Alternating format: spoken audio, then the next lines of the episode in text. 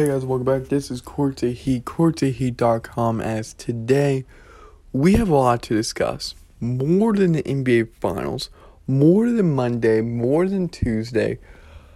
Our breaking news segment has jumped ma- now with many injuries, many new hires, many things happening that could possibly pan out over the summer after the N B A draft or even during the N B A draft. Trades are on the rise. Signings could be on the rise. It is getting crazy out there. A lot of heat's being taken in. A lot of stuff has been panning out the past few days. It's it's truly crazy. As always, you guys can find um can find me on courts heat dot com, posting daily. But also, you guys can find me on social media. You could do that by searching Courtside Heat one word in Google, one word, Courtside Heat one word, into Google. And they'll give you all of our social media, courtside heat dot store for our Mercari store, courtside heat dot com for our, all of our, uh, like our mothership of just content, long form, short form, everything in between form of just great articles, great in-depth articles, and different things like that, keeping you up, keeping everything up to date, and yeah. But for people that just want to ha- have the app already open or just like this way, let's run through social media because we have a lot. But we're trying to start conversation and there's just so much. So this is the one I recommend everyone that they should go follow and check us out, which would be twitter dot com slash courtside heat. We post hour by hour, day by day, updates on around the N B A, our takes um, with the N B A Finals featuring the Bucks, Suns, right? We post about everything. We post funny videos, uh, cool fun facts. And you'll also be able to find out on instagram dot com slash courtside heat N B A. Same with facebook dot com slash courtside heat. Our only social media handle that includes N B A. It's just our Instagram. But besides that, everything else is Courtside Heat. Like our Tumblr account, like our Linktree account, like, like our YouTube account, Rumble account, Dailymotion account. And always, you can find us on soundcloud dot com slash courtside heat, Spotify, excuse me, dot com slash courtside heat, um, google podcast dot com slash courtside heat, or just look us up on the app, um, itunes dot com slash courtside heat, or just search us because we're everywhere. And I know I'm missing some social media accounts, but we're everywhere. Again, just search us on the web. You'll be able to find us a lot quicker than what I'm listing out because we are posting daily and we're keeping everyone in the loop as we're getting the news, we're publishing it. And speaking about news, this is something, so this is game four, this is game day, this is game day, game four for the N B A Finals, and I'm excited, I'm ready, I've been waiting two very long days just for this day to come. Since Monday, really, as this is going to be, this is not going to be pivotal game five because it's not going to be a series is tied to a piece, but this is potential elimination for the Buccane- uh, for the Bucks, meaning if they lose tonight's game, they'll be uh, down to the Suns three to one. But if they win, it'll be tied two apiece and it'll go to that pivotal game five.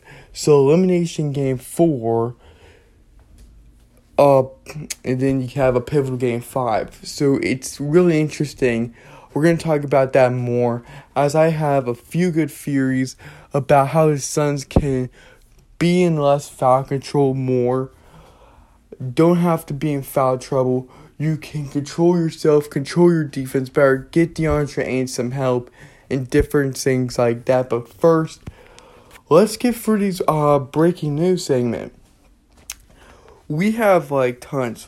So basically, two out of like the eleven things I'm about to talk about only refer to N B A Finals. The rest of it is all breaking news, which is absolute um, bananas. It is crazy to think about, but it's I'm happy that there's something more than just two things, right? It's like, oh, more head coach. Don't get me wrong. I like talking about that, but talking about players, talking about the draft, talking about trade, summer free agency, that's great, and that's something we have to start talking about now because the draft is in ten days, July twenty-third, so that's going to be very exciting. I believe that's on a Wednesday or Thursday, I can't remember, and I'll look it up in a w- little bit or tomorrow's podcast episode. But to start off, this is news that should not be shocking to fans around the N B A if they've been keeping up with the N B A. I'm sorry, excuse me. Or it's been just popping in about Kawhi Leonard, about the Clippers, about the Phoenix Suns, D- especially during the series. Because do you remember like when Kawhi Leonard went down against um their la- I, I can't remember who. It was the prior series, it was the previous series before Phoenix, the before the Phoenix series when the Phoenix Suns won in six, where Kawhi Leonard suffered a knee injury. They always listed him day to day, even though it looked apparent that even even the uh, Clippers admitted admitted that he had an A C L injury, and no shocker here, he has undergone successful surgery for a partial A C L tear to his right knee. He's expected to be out nine months, rehab, different things like that. Should this have been a shock to us? No, not really, just because we knew what was going to happen, right? No matter how much the Clippers were going to try to convince us that uh, Kawhi was going to come back, no matter how many times he pumped down for questionable, it just does not work out that way. I know you're hoping against fate, hoping against the idea of him being out, but when it's all said and done, he has undergone, undergo surgery. It's successful now. The rehab, just the uh, physical therapies, different things like that. It's going to be kicking in, and he should be cleared to start playing basketball again in nine months. So that's pretty much it. That's all I got. It was really funny. It was like, it was during like the uh, Burns and Gamble show, I believe. The Clippers released an announcement. I'm like, what was about Kawhi Leonard? And I was expecting something about the A C L. I knew he torn his A C L because he wasn't even with his teammates. He was with his family up in the box during each and every game besides game six. So it's like you're hoping it's hope. You're hoping for something more than what there really was. And it was just like, I knew this was coming, but I didn't expect it to happen around six, six like, yeah, like around five thirty, six o'clock, somewhere around there. Can't remember the exact date. But yeah, I, I retweeted a tweet from Mark Stein over on Substack about uh, the Kawhi Leonard injury, so, or uh, surgery now. So that's all I have. It's not like the most shocking news ever, but if you're a Clippers fan, there's going to be so much more talk happening. Look, it goes bigger than the injury. Does the Kawhi Leonard, this is going to be the headline, does Kawhi Leonard re-sign with the Los Angeles Clippers? Will Leonard do it? Because he's going to get, if he gets the player option, which he does, he's going to get guaranteed money. So would he want to try to make it one more run, one more, one more year, see if the Clippers can make it back to the playoffs, and hopefully back into the conference finals to try to face off against somebody to make it into the finals? You're just going to say, forget about the money. I'm going to try to go somewhere else. I heard Los Angeles has the Lakers also. LeBron's been trying to recruit me, et cetera, et cetera. But now you also have to factor in the injury and if he's going to be ready. And if you just want to take the guaranteed money, play one more year, have that security, that financial security while you're trying to come back from a torn or partially torn right A C L. That's going to be interesting to monitor. That's, excuse me, that's going to be interesting to keep up with as time will only tell and his decision is going to be the only one that matters within the next few weeks. Even if that. Now, you want to hear something about crazy about the Lakers? Who remembers when they drafted LaMelo, uh, Lonzo Ball? Who remembers LaVar Ball, his father, hyping up his kid, being obnoxious? Same guy said he could beat Michael Jordan one-on-one, even though that I'll take Michael Jordan over him any day of the week and twice on Sunday. I, I, I, I, I can't believe this is actually, what I'm about to say is actually real.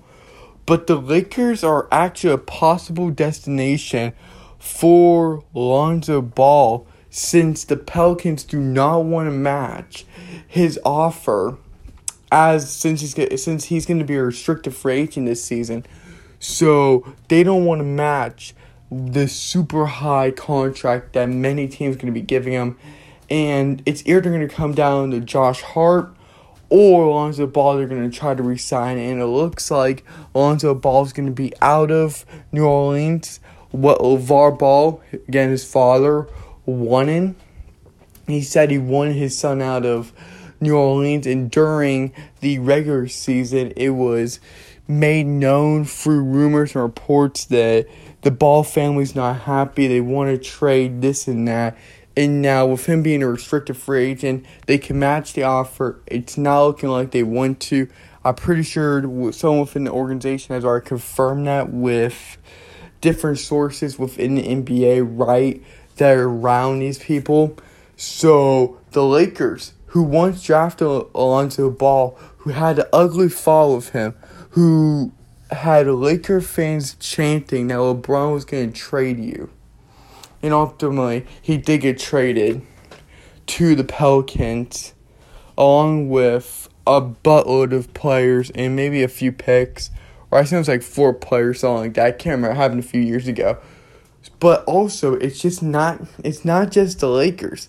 It's also the Clippers and the Bulls that have interest in Lonzo Ball.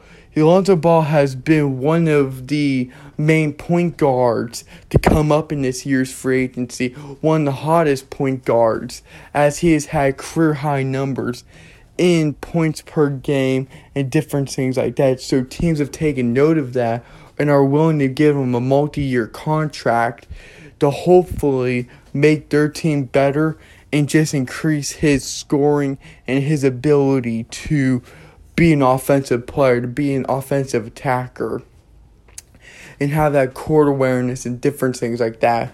So, three teams so far have cashed in the idea of signing Lonzo Ball and his talent. And now with the Lakers, because it's a shame when Lonzo Ball got drafted to the Lakers, this was the Lakers team with LeBron in his first year, when he had when LeBron had that huge groin injury that took him out for a majority of the season. Remember that? He was dealing with injuries.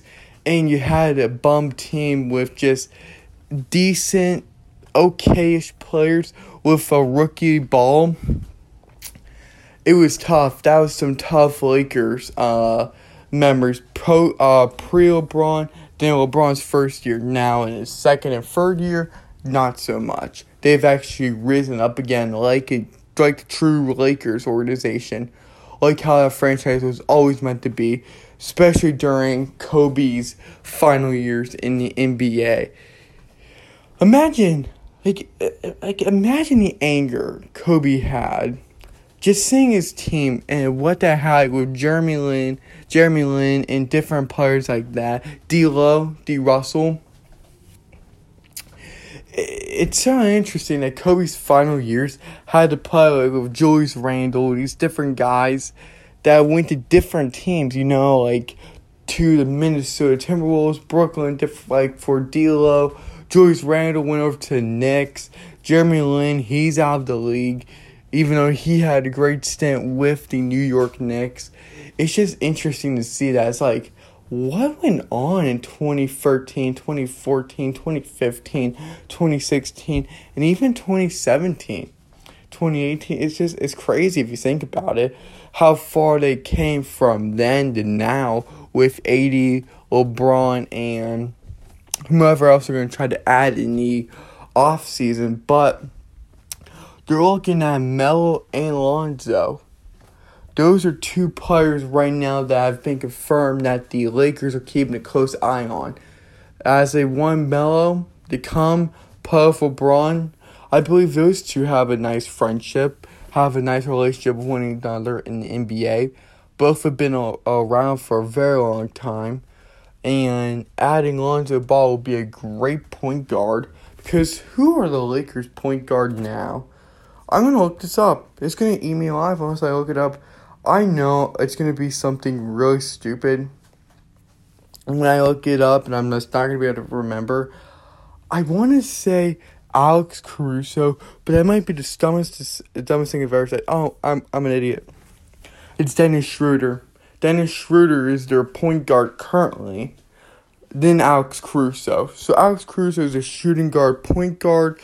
Dennis Schroeder is the real point guard, but is Schroeder going to stay in L A because he has rumors of leaving the Los Angeles Lakers and going somewhere else? Because there's a whole conspiracy of why the Lakers lost in the first round. LeBron gave up, Dennis Schroeder gave up, and Dennis Schroeder's done.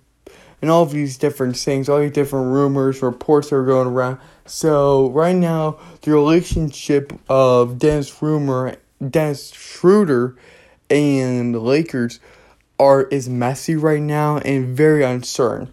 Unless a new report comes up that I did not see, that is the current state right now. Talking about L A teams, the only the only other L A team that is popular in all sports, really, would be the Los Angeles Clippers. And speaking about that L A team, Patrick Beverley, who was the most annoying guy against for against the Phoenix Suns that we had to go up against, the same guy that broke Devin Booker's note inadvertently, on accident, right? He was such an annoying little guy. I, I, I guess I shouldn't call him a little guy. A, a great defender. A great guy to go up against, but he was annoying as everything. He was just eating away you mentally, playing mind games, getting in your head, then playing you physically, right? But now, Patrick Beverley, who had a great twenty twenty uh, postseason, regular season, is open to the idea of a contract extension with the Los Angeles Clippers. So keep that in mind, as that would be interesting to try to retain him. Hopefully try to retain Kawhi Leonard. Of course, Paul George. Um, and just different players like that. And hopefully adding, like we were mentioning with the Clippers and Lonzo Ball. Uh, one of the free teams have reported interest in him this early on.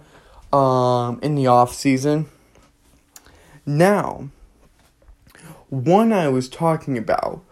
Uh, one I was talking about um, yesterday's podcast episode about Willie Green. Willie Green has now become a strong front runner for the Pelicans job. That's what I was explaining yesterday.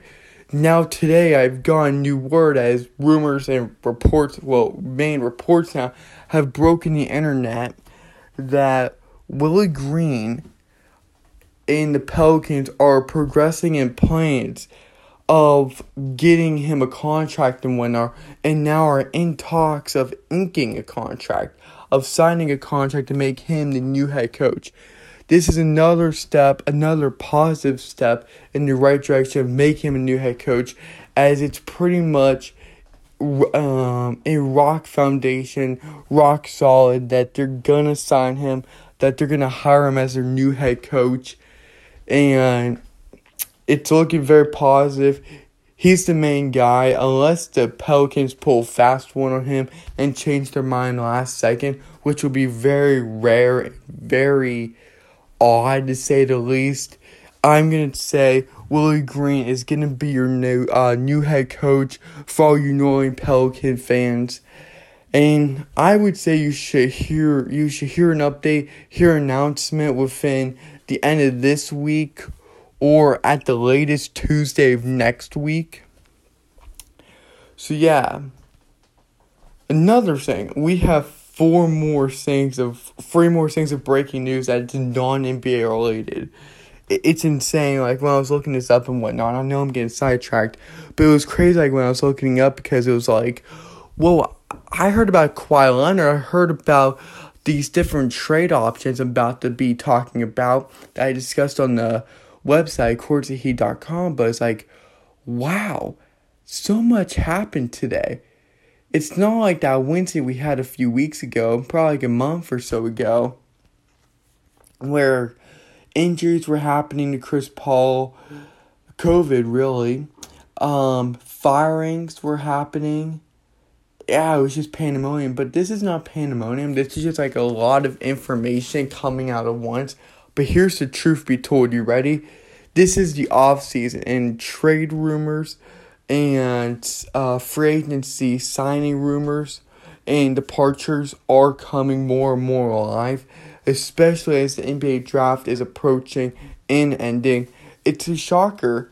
No one's really been talking about the N B A draft. And that's just a side note, because besides like E S P N, all the main guys like talking about the N B A draft, apologies about that, no one else has been really talking about the N B A draft. It's not like twenty eighteen's class or even heck twenty nineteen's class with Zion, R J Barrett, and John Morant. I get, and it really wasn't fair for R J and John Morant. Morant had to go play for the Memphis Grizzlies, and Barrett is now just in with the New York Knicks and being outshined, to say the least, because he's putting up career highs, but no one's noticing, and now the Knicks may be moving past him for a different player like Colin Sexton or Damian Lillard, like we were discussing on on. yesterday morning's podcast episode. And if you guys have not gotten a chance to check that one out yet, I highly recommend. It would make sense on things that we're talking about today, especially for the breaking news of Damian Lillard, of the Knicks, of R J, and even the N B A Finals. But yeah, it's just it's just crazy. Ever since the twenty eighteen draft of DeAndre going number one, of the uh, Mavericks. Uh, Hawks trade sending uh, Trae Young and doing the swap with Trae Young and Luka Doncic, it's really been kind of bust. Zion has not been living up to hype, no matter how much the uh, how much the N B A has been wanting him to be hyped up, wanting him to succeed. First problem is he's in uh, New Orleans. He's playing with the Pelicans. He played under Alvin Gentry and Stan Van Gundy. Two head coaches are already out, and a third one's going to come in. That's faster than what uh, Devin Booker's had in his first five years before having Monty Williams. Legit, he had five. He, depending on how Willie Green uh, progresses and performs with his new franchise, we could be seeing way sooner than five years. But I'm just, I'm speaking way too much into the future. I have no idea if that's going to become a possibility or not. All I'm saying is that this draft class is kind of underwhelming. I get it, we're talking about Jalen Suggs or Chad Cunningham or Cunningham going into the first overall pick. I'm going to talk about that more, especially after Game four, Game five of the N B A Finals. I'm just trying to find a really good player. Like, who's going to be that one player that franchises want? That could be a franchise player. Not one of those stat, like, stat stuffers. Not one of those cool guys that get all of the points but can't help his team, can't be impactful. But what's going to be that one player that will stand out, that will help a team succeed? Can it be Suggs? Can it be Cunningham? I don't know. I have to look more into it. Even Evan Mobley's been in considered a top five pick. He's he's not a bad center. He's a good center for his draft class. I'll certainly pick him within the top five. I'll lose my draft classes after Game four just to get things going, just to get the ball rolling on the N B A draft, because I think it is important, because it is uh, ten days, uh, I'm sorry, nine days away. I don't know why I had ten days stuck in my mind, but no, it is nine days away. Since, yeah, because today's July fourteenth, yeah, yeah. I'm not going crazy. I'm fine. It's nine days away, a week, and two days, however you want to say it. But getting back to the breaking news, because I have no idea how I got to the N B A draft in the first place, my mind just goes off in different directions. It picked a different path, a different road. But here we are. John Collins has actually been playing very, very uh, well. Will be a good uh, word to describe John Collins. He sure was a part of the Hawks' success in the postseason, as he was average as he was averaging his past two games around fifteen points. His previous game on July third was uh, was thirteen points, and then July first, nineteen points. He does fluctuate up and down. He is inconsistent in his shooting, and it affects his uh, points per game for sure. But his rebounds stay consistent. They're always getting. He's always getting double-digit rebounds, or at least above eight rebounds per game. Assist, he has a solid one to three per game. That's actually not bad for. Um, for the, I want to call him a yeah power forward. I don't know why it was so hard to get out. Yeah, but power forward.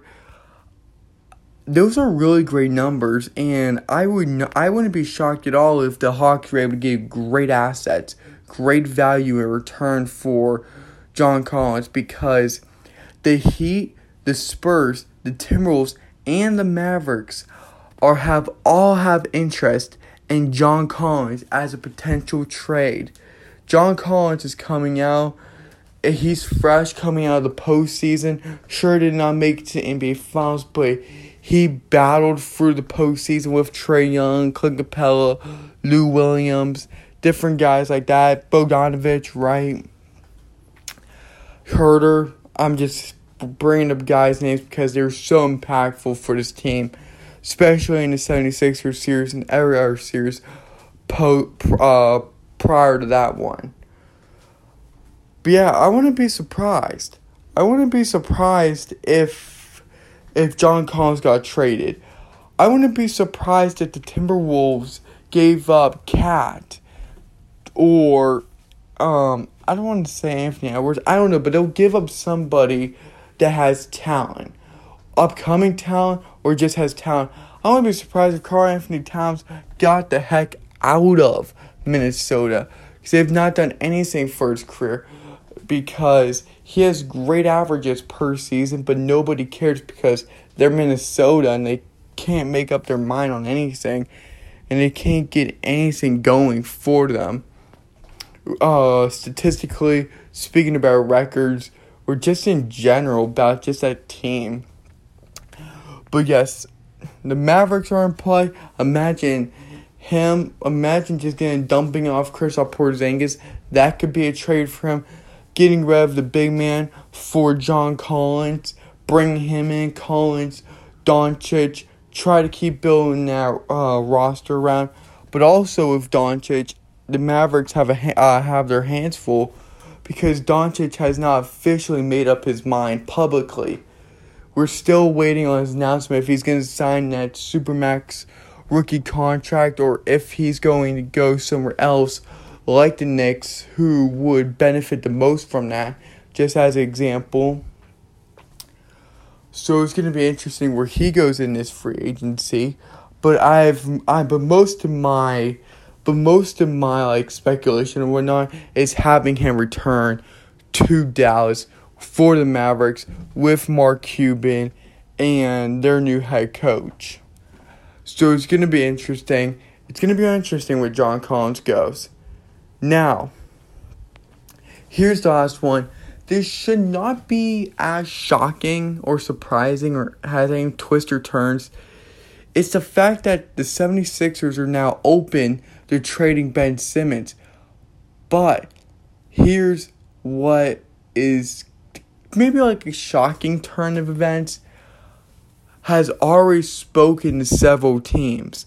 So privately doing this, where... He's been, where Ben Simmons has been openly criticized by Joel Embiid, by Doc Rivers, by the organization itself, right? where hesitancy has played a huge part. Skeptic, I, uh, criticism, skeptic, the skeptical of just what's going to happen to Ben Simmons because he was scared to shoot a free, uh, uh free, no, I'm sorry, not free throw, a layup, just a wide open layup, not heavily contested layup. And while he was under the basket, instead of shooting, he p- kicked it back out to, I believe it was Joel Embiid, but he did that several times, where he takes the ball, he thinks about it, hesitates, kicks it back out, and he almost costs the possession. And it's just like, why? And during the po- and during the postseason, especially the past few games, before getting eliminated, he was only averaging six points per game. And you may be saying to yourself, well, he's a point guard. He's not meant to be giving up, um, getting the rock every single time and cashing in twenty, thirty. I'm not expecting him to do that. I'm just expecting him when he shoots, shoot well, because another thing that's been very skeptical, been very uneasy about this player is the fact of his shot, that he has a great, his great passing skills. He's, um, he could be classified as a good defender. The 76ers thinks he's a good defender. The league thinks he's a good defender. The problem is it's just his offensive game. Passing he's good in. Just shooting he's terrible in. Just during the po- uh, during the postseason series against the Atlanta Hawks, he shot fifteen of forty-five from the free throw line. He had that many fouls. He was able to draw that many fouls. And he was only able to capitalize on fifteen of the forty-five free throws attempted. Come on. Do you know how bad that is? I'm actually going to look at the percentage of that. What is fifteen? Don't mind me over here. I'm just trying to figure it out. He shot thirty-three percent from the line, from the free throw line, that entire series against Atlanta. It got so bad, he didn't even play the uh, remaining few minutes in the closeout game against the 76ers. They had no confidence in him. Like, none. Zilch. Nada. No. Night. In any language, right? They have no confidence. And it showed. If If your head coach makes a decision, say he's not trust, he's not trustworthy, he's a liability on that court offensively. We can't let him play. We have to try to win. And that was with Trae Young not having the best game. That was with the Hawks just trying to scrap for that win because Joel Embiid was picking up, Harris was picking up, different guys were in small parts picking up and in large parts picking up. And it does not always have to be that way, but thanks to Ben Simmons, it has to be. We saw that it had to be different head coaches, different G Ms, just different uh, like different minds, different eyes looking at Ben Simmons, trying to get in the mind of Ben Simmons and Joel Embiid. They saw that if they got Doc Rivers, that Doc Rivers would have been able to work his magic with Embiid and Simmons. Daryl Morey, instead of trying to trade Ben Simmons away for James Harden because they had a close bond in Houston, they decided to keep the two, trying to make it work out. And be, uh, before the All-Star break, Ben Simmons looked like an All-Star. But after the All-Star break, he looked like a... Uh, deer in headlights and just looking absolutely petrified to take a layup, to take a free throw. And even though he says time after time, making several excuses about, well, I'm just going to get back in the lab, back in the gym, recreate my shot, get better. How many times has he said that? It's been about two years now since we've been trying to work on his shot. This isn't just not recent criticism. This is years piled up of criticism and just skeptic and just skeptical in general. Because I would be too if you're paying this guy money and he can't even make a shot. He can't even make a free throw. He can't make a free pointer. He's only attempted like one in his career. Legit, he's made one in his career. um, yeah, it's just shooting's not his thing. No matter what the Bucks, like whatever, not the Bucks, whatever the 76ers do, it just does not matter. Now you can say, well, maybe he could go to a different team and maybe he can be better in a different environment. Maybe just, maybe this atmosphere, maybe this culture, maybe this team's just not working for him. And the thing is, is that I don't think so. I think the problem is his shot. I think his confidence is low and offensive. And I think the pucks were just too much for him because when they relied on him for a bucket, he did not look comfortable taking it. And ultimately, he cost the 76ers, especially when the 76ers had injuries galore with Joel Embiid and different stars and different things like that, fatigue. When he needed Ben Simmons the most, he could not cash in. He could not rise up, and that was such, such, such a bad, bad postseason for him. I can't even describe that. In the big moments, Simmons is not there, truly. That's not me trying to be down on the guy. Uh, I believe he could be a good player if he understands that he needs to actually fix his shot and be confident. And I know that's easier said than done, especially me sitting just here in the studio right now, but still, if he wants to keep getting paydays, wants to keep getting huge contracts, want to really be a playoff contending team, and with his new team, if he does get traded somewhere, he's got to commit to a new shot. He's got to rework everything. It's like walking for the first time. You're not going to have confidence when you first try to walk. It's going to be difficult. It's going to be rough. It's going to be this new thing you have to understand and actually learn and take in and actually try to develop. And it may sound weird, like trying to compare that to uh, a child trying to walk for the first time, but that's pretty much what Ben Simmons is going through. Like, he's like in the early stages of like his shot. His shot just can't properly walk. He can't understand how to do that. So he's taking it step by step. But every, but every step that he takes, he takes two steps back. One step forward, two steps back, it seems like. I just don't know what happened after the All-Star break, why he changed so much. But, uh, but just getting back on track of this, also, the third point that I want to, want to say that the 76ers won, or that's not really shocking, they won an all-star caliber player in return. Can, not for Ben Simmons alone. So basically, they won an all-star caliber player. They want a, they want a player that can, that has expectations to be an all-star or is already all-star material. It's going to be draft picks. It's going to be different players because Ben Simmons, and this was by uh, Bobby Marks of E S P N and whatnot, uh, he was releasing statistics and whatnot of Ben Simmons underperforming his contract. Like, his trade value is somewhere on the low end. His value as a player in general has been plummeting because of how bad he was this season, this postseason, how you cannot count on him, and different things like that.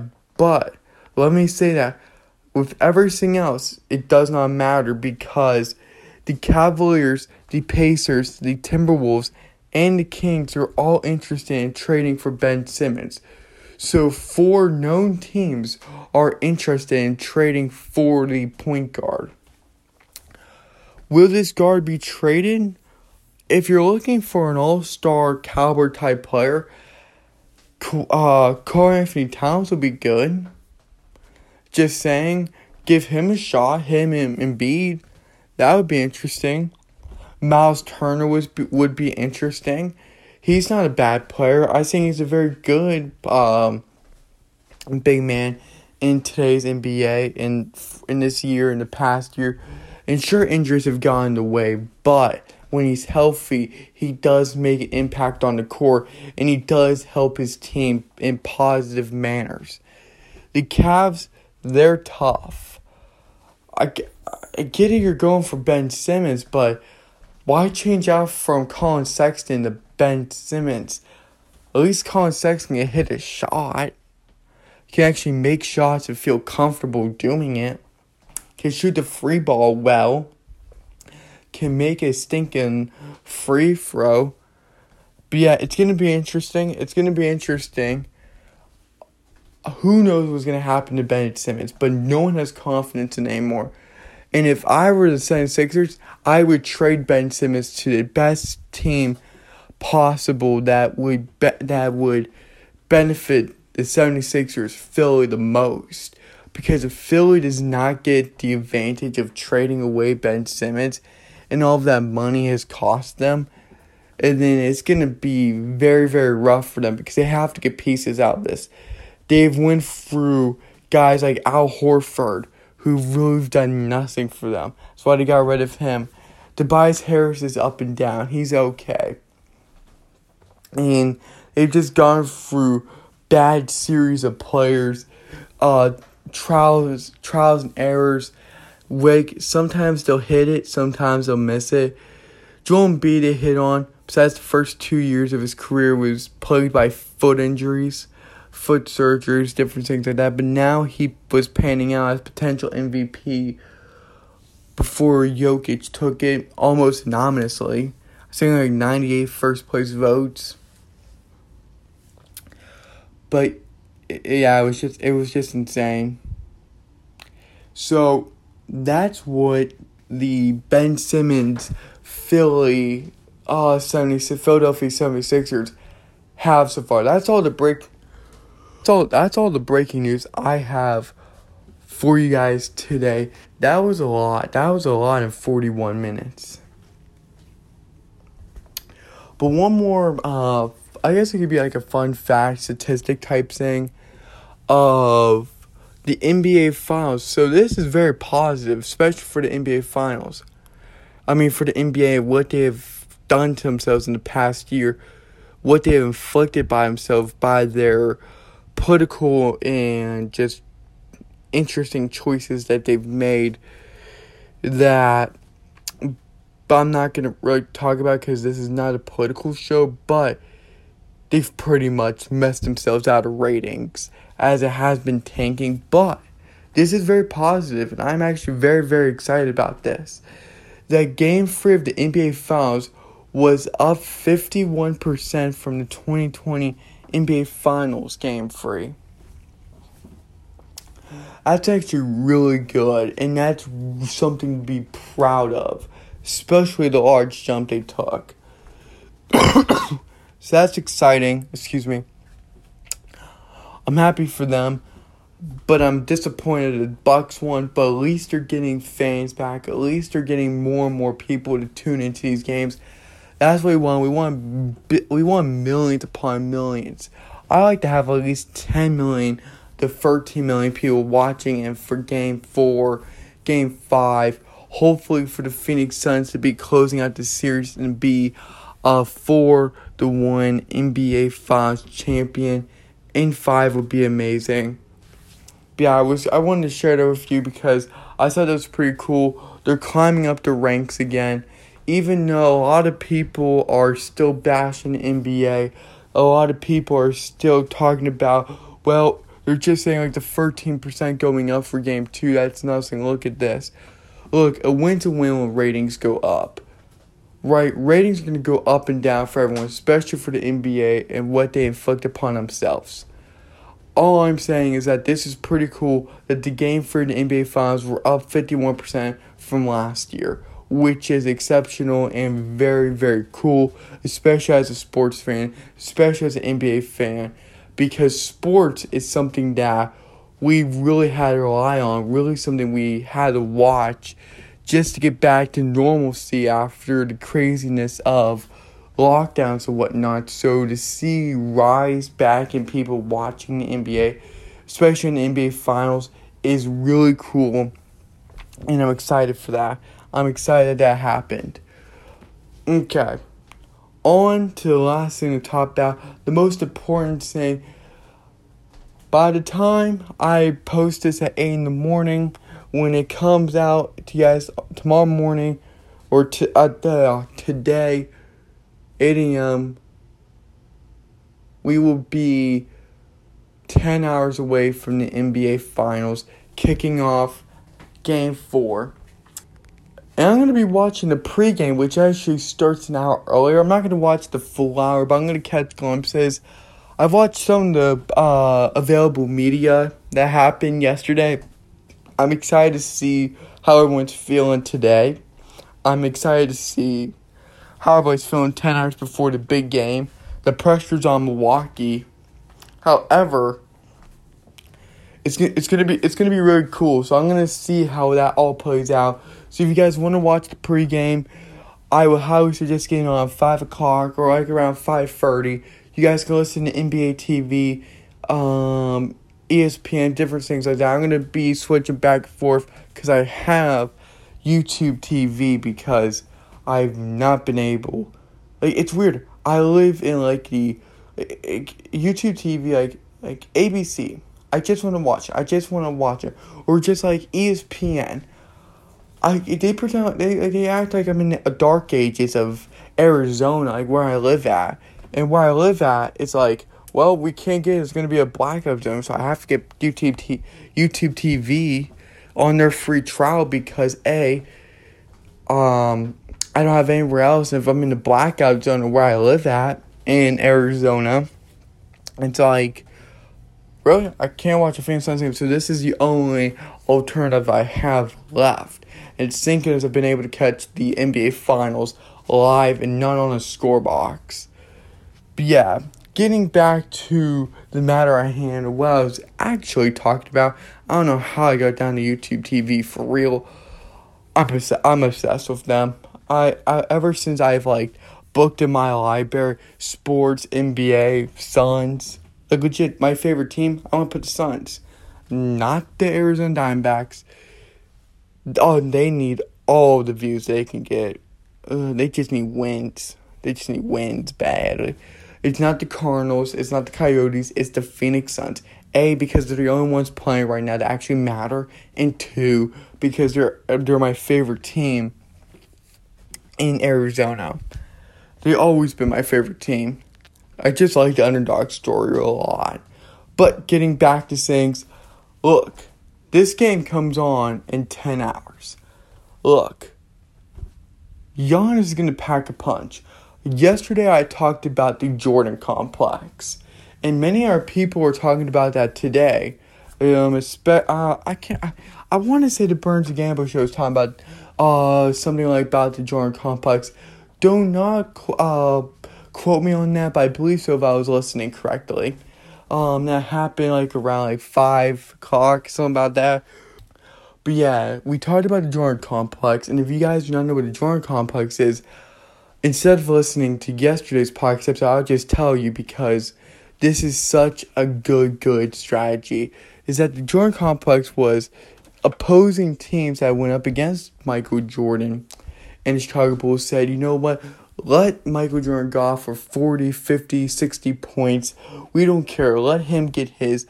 But contain players like Tony Kukoc, Scottie Pippen, B J Armstrong, Steve Kerr, whoever. Just don't let them score that much, especially Scottie Pippen.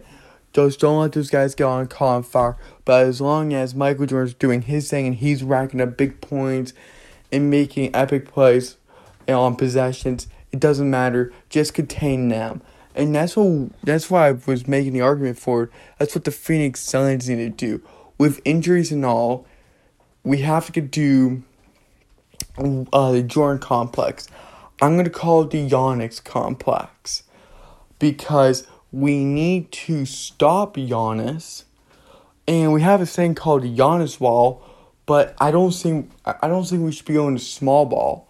Because it, it's interesting. It's interesting when you bring this, bring this all up because you, Giannis can go off for fifty, seventy points for all I care. I don't care if he scores one hundred points. I really don't. I don't care if he scores the majority of all the points out of one twenty if they go to one twenty tomorrow night or to, uh, tonight. Um, all I care for is that you stop Khris Middleton and Jrue Holiday.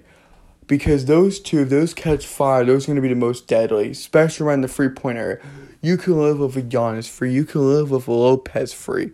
But when Middleton and Holiday are catching fire, you better pray that you are going to be able to stop them during their run. Because when Middleton and Holiday caught fire, you're able to pull on a thirty-nine run in the third quarter of game three, which sealed the deal completely for the Phoenix Suns, where we just got beaten down.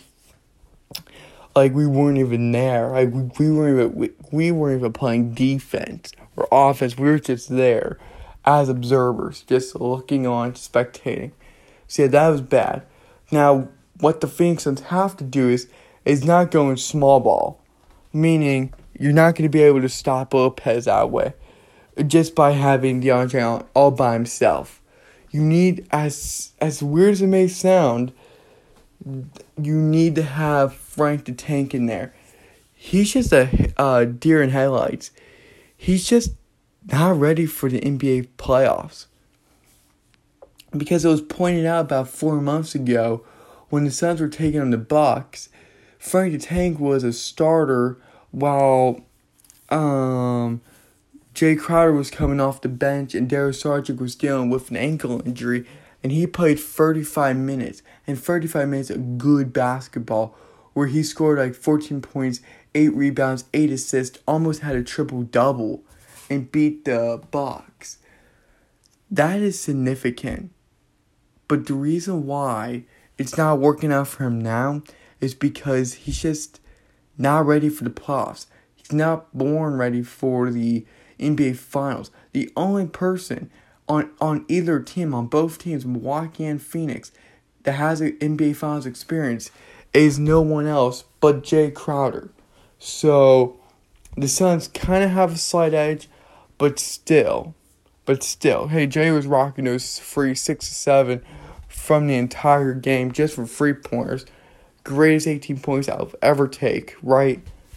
You take what you get, especially in that game free, but Kaminsky's not that guy.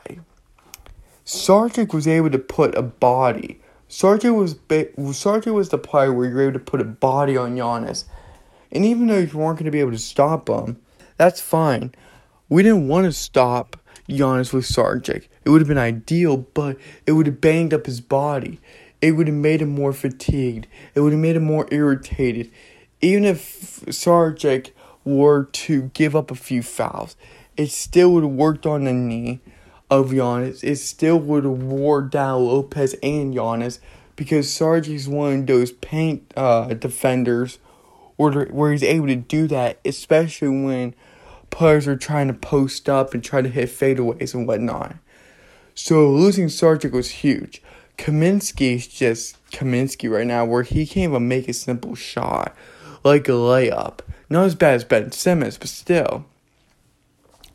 Now, he could come into game four swinging when he has like a few minutes, if he plays five to ten minutes, right? He could come in swinging, hitting some baskets, getting some nice rebounds, being a body against Giannis or even Brook Lopez, right? It all comes down to who do we want to have that's going to be able to force uh, Giannis out of his comfort zone, or at least enough. I don't even care about stopping Giannis. We just have to prolong him enough until a second defender to come along and help against Giannis and contest his shot fully without having the refs and Scott Foster and his officiating crew to call foul on the Phoenix Suns. And people have brought up arguments about or uh, solutions, questionable solutions of bringing the rookie Jalen Smith in, who has not played a single minute of basketball in his rookie season, would make his rookie debut in, in Game four of the N B A Finals. Now, people say, well, what can he do? Like, what do you expect him to do? He's not going to put up a big game. He may break a few boards down, get like two to four points. That's pretty much it. He's not going to be a main factor. So, he's not going to be a great backup to DeAndre Ayton. However, what I will say is that Smith, if If Monty Williams does give Smith a few minutes, forget about the fouls. Forget all of that about right now. I believe Smith can hold down Giannis enough to where a second man could come in, a second defender could come in and take over and contest that shot with Smith. Because Smith is a tall, dog dude. I'm looking up Jalen Smith right now. Uh, I want to say he's like six foot six, seven, six ten. He's six foot ten. He was, wow, he was drafted in the first round with the tenth overall pick. He've only played five. Oh, I'm sorry. He played twenty-seven games, but still, still, what are we gonna do? He he only plays five minutes per game. He has not started all of this postseason, and like for I mean, like five minutes in the Clippers postseason. So it's gonna be interesting. It's gonna be interesting. But I would bet on Smith coming in for about five minutes. You just need another body out there, especially if the refs are calling many fouls on the Suns like they did in game three. So if you need Smith, if you need Kaminsky, I think Kaminsky will snap out of that at one point. I think Kaminsky will get back into the zone. Because Torrey Craig has ups and downs, has his fearful moments. But he was, once he was able to get over that, he played much better. Despite the uh, knee injury that he has now suffered, he's playing much better. But that's what we have to do. We have, we have to forget about Giannis. We want to contest and we want to slow him down the best that we can. But if he goes off of forty, fifty points again, who cares? We just have to stop Middleton, Lopez, and Holiday. And the truth be told is, Devin Booker and Chris Paul have to be getting this thing off quick, to a quick start, to say, you know what, Devin Booker's back. And like I said, the past two days of recording podcast episodes and whatnot, is that Devin Booker is not going to be playing this awful again. He shouldn't be. He should be able to snap out of that, be in the gym like, okay, I'm feeling confident, I'm ready. Let's go do this. Let's kick some butt. Let's go off about thirty points. I expect Booker to go off for twenty-five, thirty points in tonight's contest at six p.m. on A B C, right?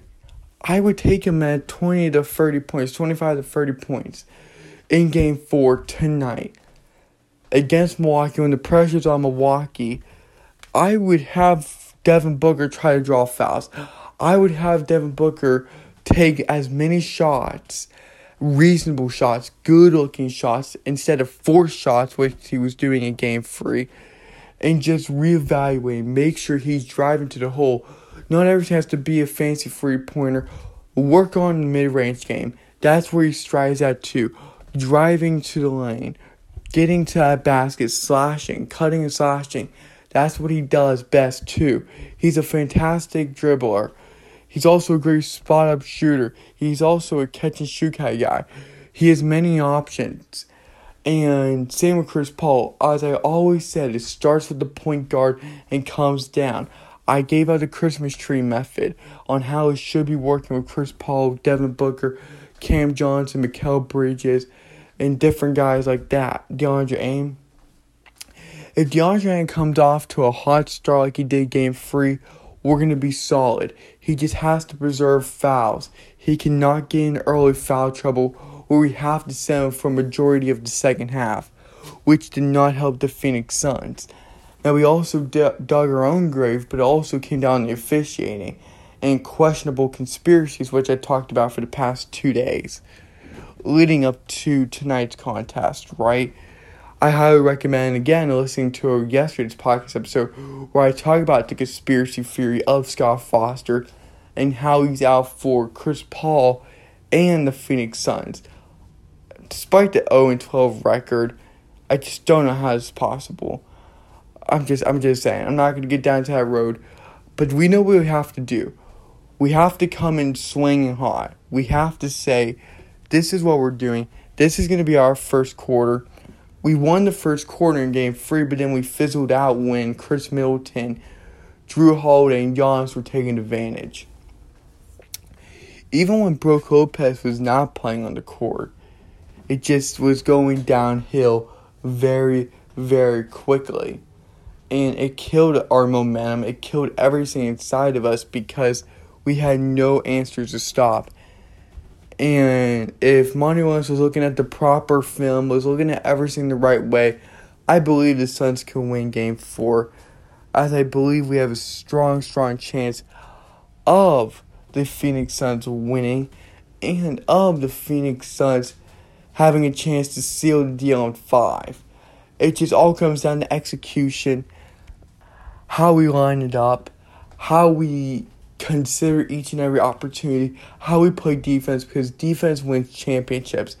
And if we turn defense into offense and offense into defense, that helps. I always want to go to defense and offense, Rob, because I can help with fast break points, get steals, get better looks at shots and different things like that.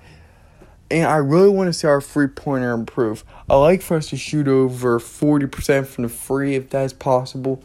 I like for us to shoot over eighty percent from free throws uh, from the line. I like for our field goal percentage to be up considerably from last game.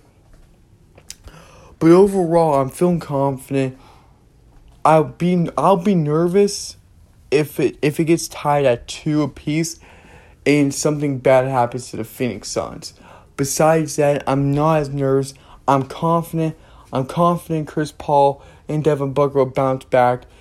Cam Johnson, I have a great feeling about him. Give him the rock. When when the uh, Suns need the bucket, he's there. Mikel's got to work back in there. Give Jay the ball. Give him, take a spot up freeze. Just jump shots right there. Give him the ball. He was six and seven last game. When everything was going against the Suns, he was still reigning in the freeze. And that is what I think is what can work best for us tonight.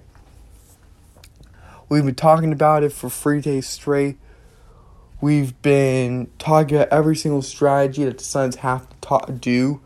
We've been talking about the Bucks' chance. But it all comes down to pressure, execution, who wants it more, who's going to have the last punch, who's going to have the last laugh. And it's going to be truly interesting to look at, as I am excited for tonight's contest. Remember, that is at six p.m. tonight on A B C. Get it wherever you can, as this is a moment once in a lifetime for both of these teams. It's been fifty years for the Bucks and twenty-eight years for the Suns. The Bucks won back in nineteen seventy-one. We've never won a championship. This is going to be amazing tonight. We'll be posting on our Twitter account, twitter.com slash courtsideheat. We'll be giving uh, before game, uh, halftime, and after game uh, updates on Instagram, which is instagram.com slash courtsideheatnba. We'll be posting that to Facebook. We'll be posting that to Tumblr. We'll post it everywhere. And we be, we'll be back here Thursday morning. We won't miss it for the life of us. Hopefully I walk into the studio tomorrow having a happy smile on my face, saying the Phoenix Suns are one game away from winning the championship, not saying, well, um, it's tied two apiece. I knew the Bucks, I, I home court home court advantage should always work in favor of the home team, right, not the away team. But you never, never know. Crazier things have happened. And I'm just ready for the Valley to get pumped. I'll see you guys again on Thursday. I'll be posting throughout the night tomorrow. And go Suns, Rally the Valley. We'll be here, back here Thursday on social media every hour, on the hour, talking, giving our insights, breaking the news where news can be broken. And we'll see you guys Thursday after Game four. Go Suns.